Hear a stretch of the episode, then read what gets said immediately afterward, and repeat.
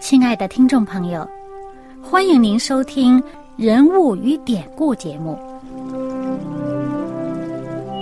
欢迎收听《人物与典故》。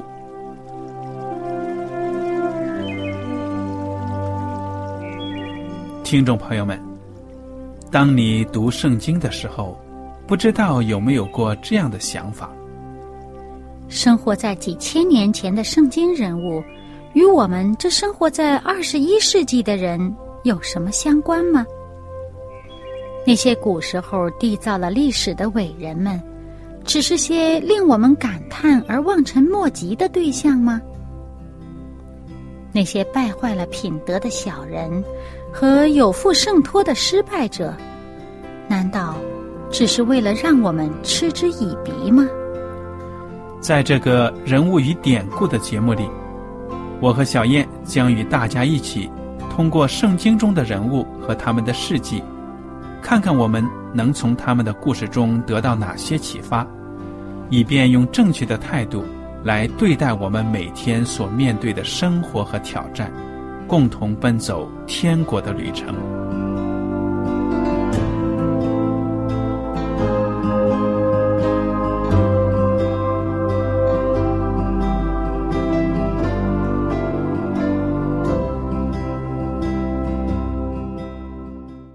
大家好，我是艾德，我是小燕，很高兴呢，我们两个又跟大家坐在一起来研究圣经的故事。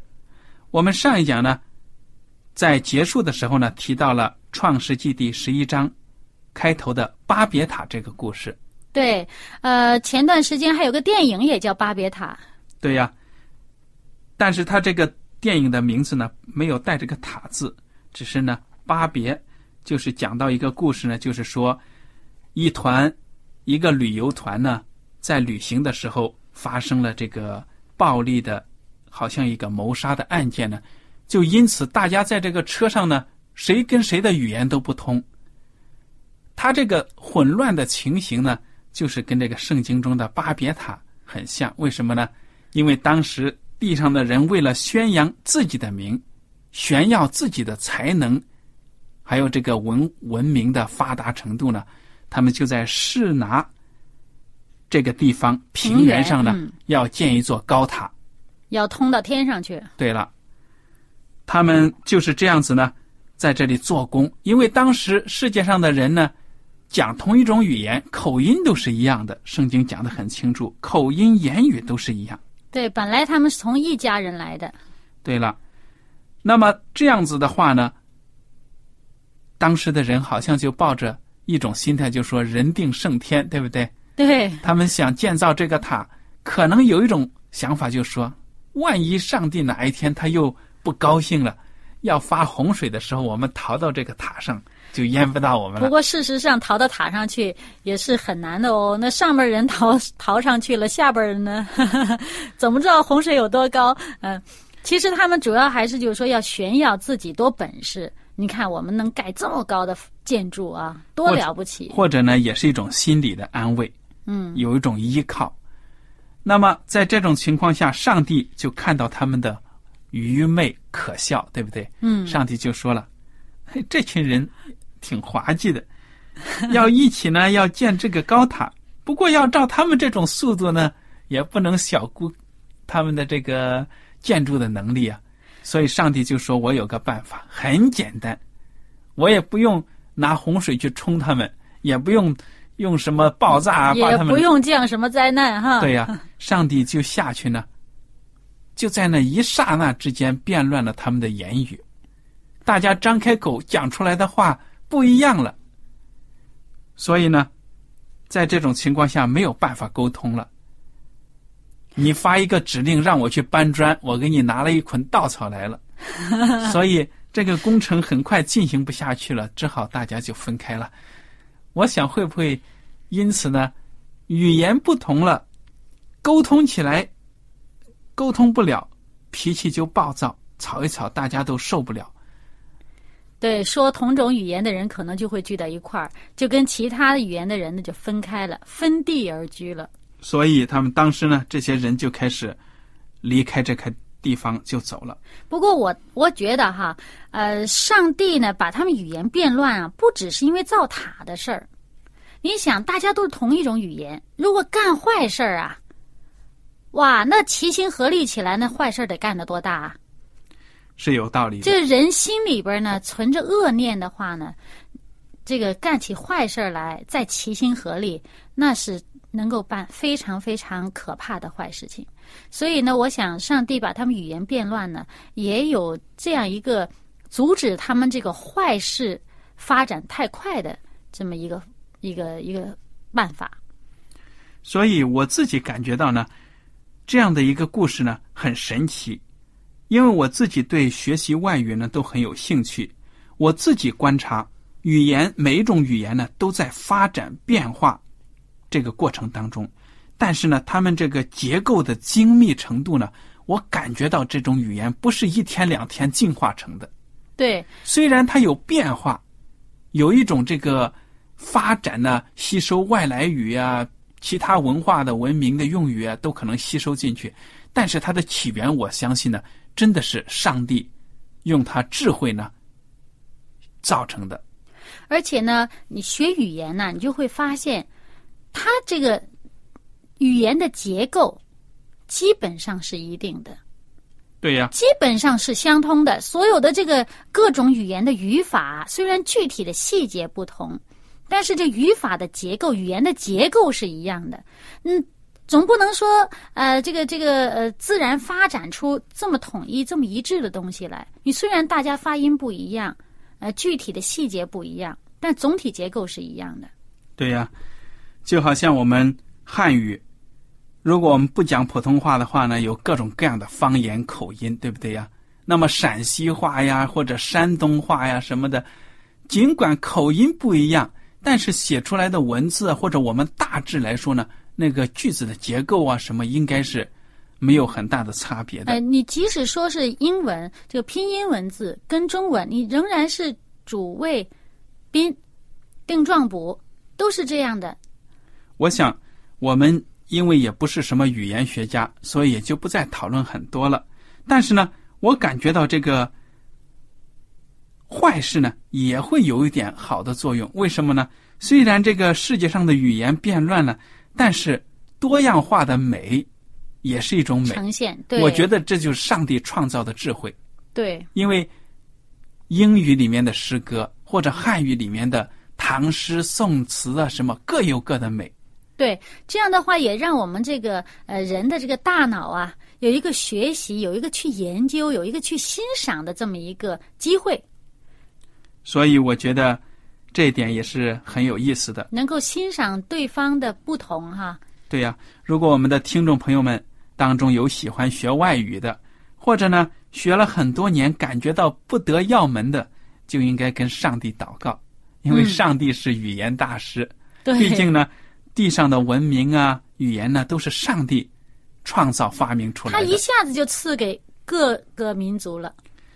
而且呢我们后来还知道，为了传福音的缘故，当圣灵降在人身上的时候呢，这个人可以得到能力讲出他从前没有学过的那种语言。对，所以讲出外地人的语言来。对了，无论如何呢，你在学习上学习语言呢，人真的是得不到要门啊，或者学了就忘啊什么的，就多多的祷告上帝，求上帝给你智慧，好的记忆力，好的悟性呢，能够体会到另一种语言的那种美。那么可能有的人就会觉得好奇哈，说哇，这巴别塔离这个出方舟哈，挪亚出方舟的这个时间有多久呢？其实如果按照他这个圣经上所列的这些人的岁数哈来数算一下，不是很久哎。对呀，也就100来年的样子。为什么呢？我们在这个创世纪第11章里面看看第16节，里面有一个人叫法勒。这个法勒这个名字的意思呢就是分的意思。这个人他在这个圣经后面的历代志上第1章里面就讲到了，这个法勒这个人的名字的意思是分。当时呢因为那时候人就分地居住，讲的就是因为这巴别塔的这个事件之后，人才分地居住的。上帝使人呢分散了，所以从这样看来呢，那当时建造巴别塔的时候，很有可能这个挪亚还活着呢。对啊，才100来年嘛。而且这个圣经讲得很清楚，说洪水以后挪亚又活了350年，那说不定挪亚看着这群不屑子孙呢，在那里真的是忙来忙乎着要跟上帝对抗。我觉得他作为一个老年人也是很不开心的了。好，不管怎么样呢，巴别塔的故事也就是这样子。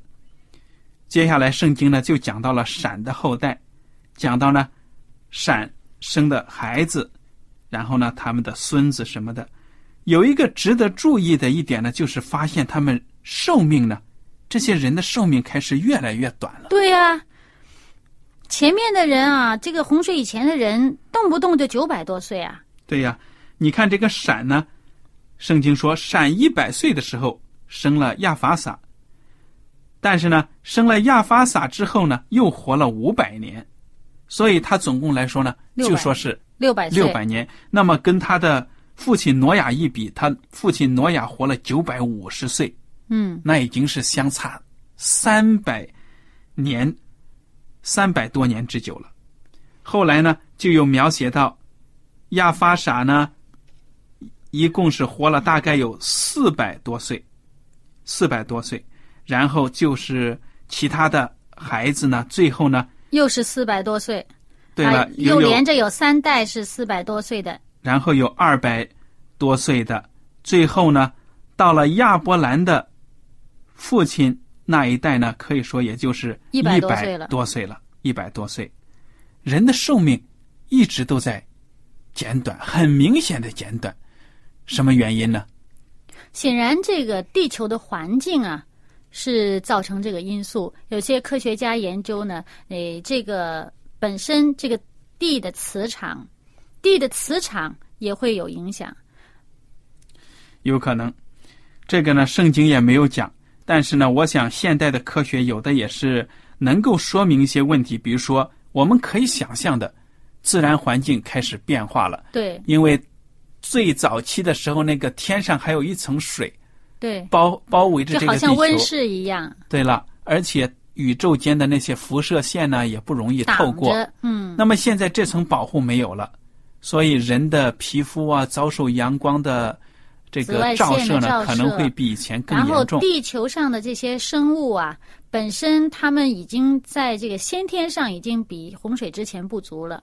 对了，而且呢人现在可以说呢就是比较近亲通婚的，因为从亚当和夏娃开始生孩子一直繁衍到挪亚一家出来不过8口人，那么世界上这么多人从他们出来，他们是祖先，但是当时的基因肯定比我们现在好，但是也经不起这样子的近亲的这种好像是繁殖。其实呢我相信呢早前的人呢近亲繁殖是不成问题，因为上帝叫他们遍满全地，给他们的都是祝福啊。那在后来人这个因为犯罪也败坏以后呢，本身这个细胞人的细胞啊人的遗传基因也是在败坏的。对呀，因为罪的缘故。对，因为你败坏的快了，你经过这个已经有败坏的过程，那在这个进行联姻的时候呢，本身他就会把这些不好的东西遗传给下一代。就好像这个很有名的一个例子，就是英国皇室有这个遗传病的血友病，因为他们欧洲的皇室都是近亲嘛，因为皇族要跟皇族联姻，他不跟平民通婚的。对啊，所以他们就变成这个血友病就一直传下去了。那要平民当中没有血友病的也没办法传给他，所以就是在这个主要是因为人这个败坏了以后，这个生命的这个遗传的能力啊各方面呢也都是越来越衰退了，越来越不好了。对呀，有道理。好了，我在这里呢要提一点，就是刚才我们用词呢有用错，特别是我呢就讲到繁殖，这个繁殖这个词呢听起来就好像动物一样。其实我们讲到人的生产后代，应该说繁衍或者是生养生育。这一点呢我们更正一下。那么另外还有一个原因，可能就是因为他们饮食习惯改变了。怎么说呢？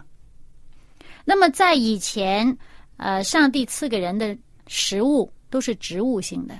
对了，那么出了方舟之后呢，早期的这段时间可以说农产品，那么地上的植被已经被破坏了，被洪水破坏。他们刚刚开始呢，做农夫，种一些果园的什么。在这种没有农作物的情况下，可能吃肉，在出了方舟之后呢，是比较常用的一种这个饮食习惯，对不对？那么后来人就开始吃肉了，上帝允许人吃洁净的肉类，在当时呢就是这样子。不过我们现在的科学也证明呢，人实际上真的最好的饮食还是上帝在伊甸园里给我们所创造的，就是纯素的蔬菜水果。对了，那么吃肉呢，从某一种方面呢，可以使人的性情，比如说呢，有的时候呢，因为你吃肉总要杀生，对不对？对。所以从这方面呢，可能就是说，杀生啊，有这样的影响。它有一些这个激素啊，因为这个生命在。活的这个活物，这个动物啊，在被杀的时候，他这恐慌，这种情绪，它影响他自己所分泌的一些激素。那么，当人吃了以后，这种激素就比较容易被人体接受。对呀，日积月累，可能都会影响到人的体质。所以这也是一方面，人的体质越来越差，寿命呢也就越来越短。对，而且呢，这个植物性的蛋白质呢，都是酸性的。那么我们人的身体里面及内部的结构啊，最需要的、最好的仍然是比较碱性的，偏碱性的比较健康。那么我们吃了过多的所谓酸性的食物，并不是说味道的酸呢。而是呢，这个动物性的蛋白质，当我们吃了以后，在我们转化成这个氨基酸，是在我们身体里面形成一种酸性的身体环境的时候呢，对我们的健康不是最好的。嗯，很有道理。所以，小燕和我在这里呢，想跟收音机旁的听众朋友们讲，就是我们所属的这个基督复临安息日会呢，所提倡的是素食。为什么这样子呢？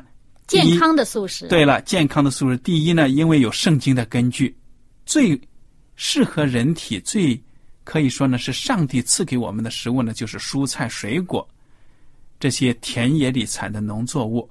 第二呢，现代的科学也证明了素食呢对人体是比较好的，所以我们教会在这方面比较提倡。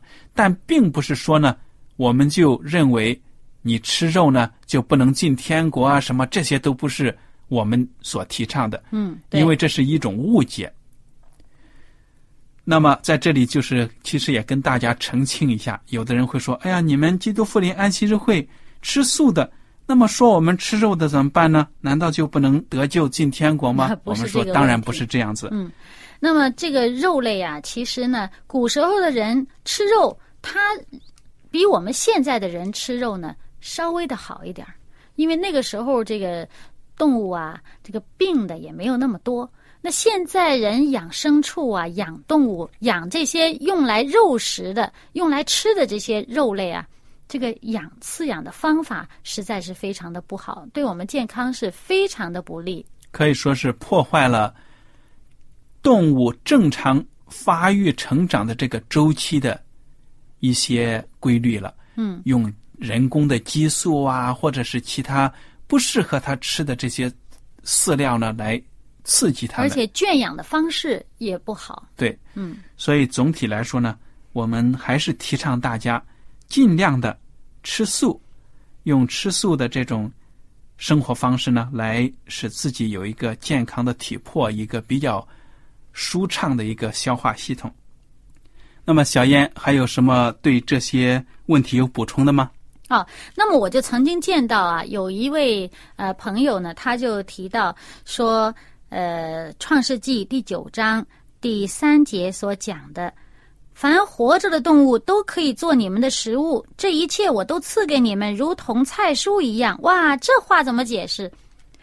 当然了，听起来上帝呢是开始允许人吃肉了，也是可以说当时的肉食也是上帝赐给人的。如果之前呢，我想上帝是不提倡人，根本就不鼓励人吃肉，现在可以给他们一个机会。我们要考虑到当时的这个条件，就是说出了方舟之后呢，农作物很少，退而求其次。对了，并不是特别好的一种安排了。对，允许你做不等于它就是好的，就不等于它就是最适合的。对呀，比如说后来可以说那个人出了伊甸园之后呢，后来几代人开始败坏了，实行一夫多妻。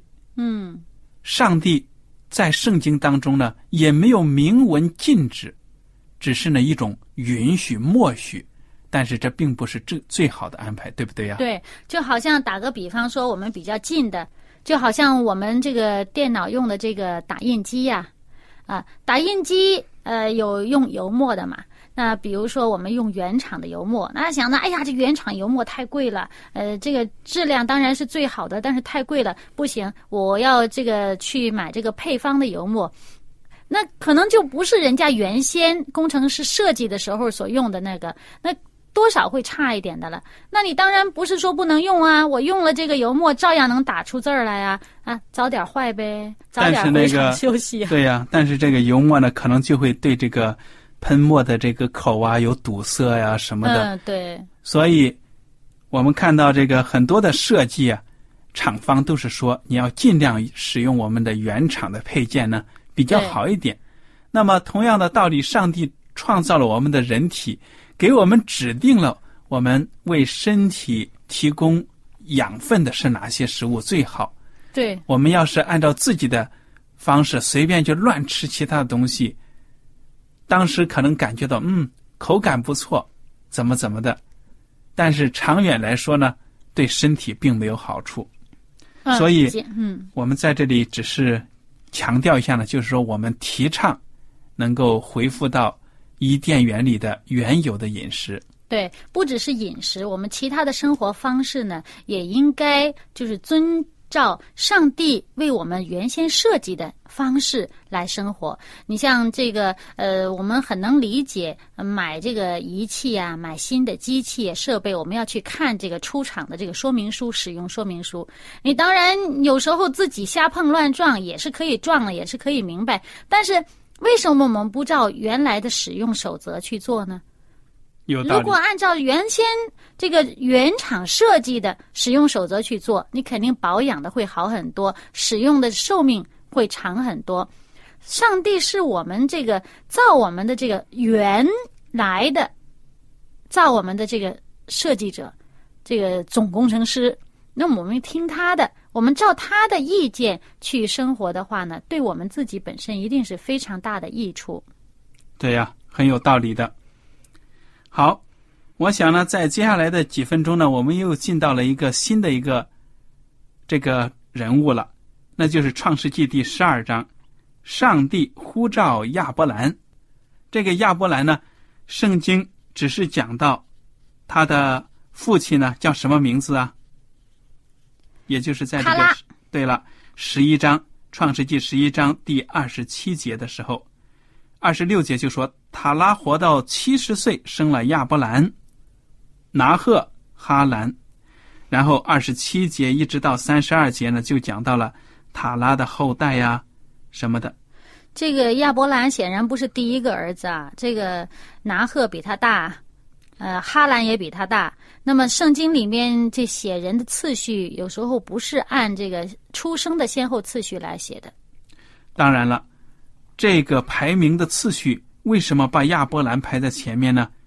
我们很快呢就会看到圣经作者的他的这个苦心了，用意了。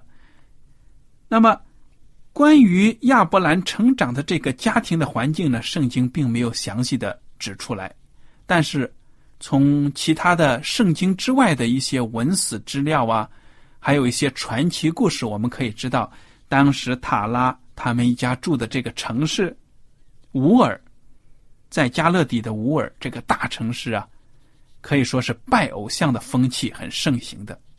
那么就是在这样的一个环境当中，上帝呼召亚伯兰为什么呢？要让亚伯兰离开这个环境，要到另外一个地方生活。对，当时跟他一起走的有他爸爸，还有他的侄子，叫罗德。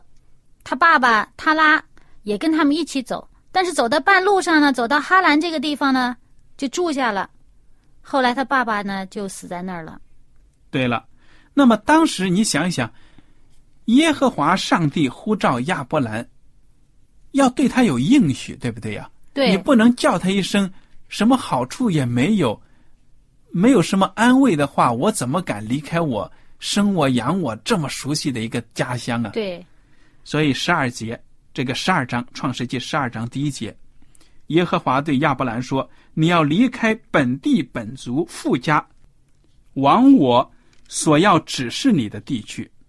我必叫你成为大国，我必赐福给你，叫你的名为大，你也要叫别人得福。为你祝福的，我必赐福与他；那咒诅你的，我必咒诅他。地上的万族都要因你得福。”哇，你说这个应许真的很了不起啊！嗯，了不得。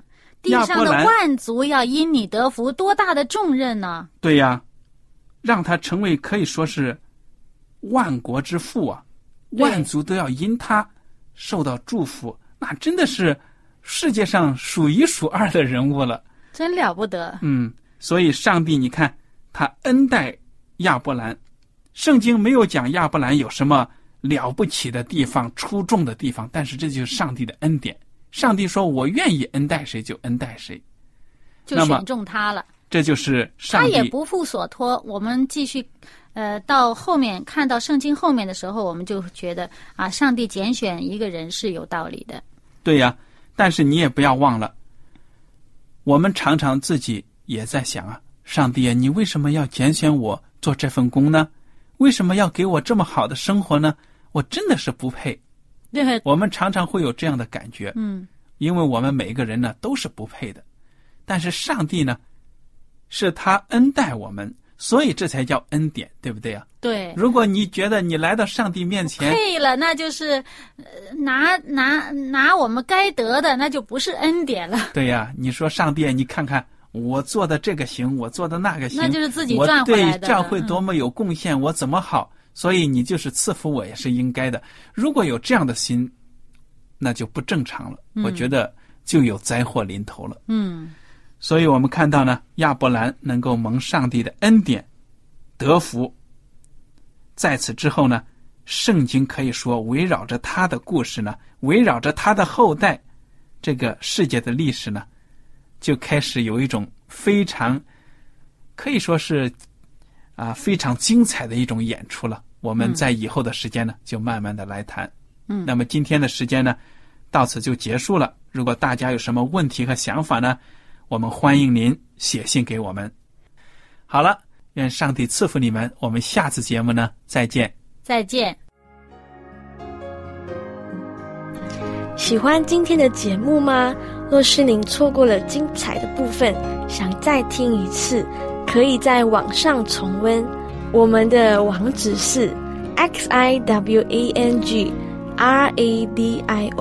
希望 radio，或是找旺福村也可以找到。记得把好东西介绍给您的朋友，与他一起收听。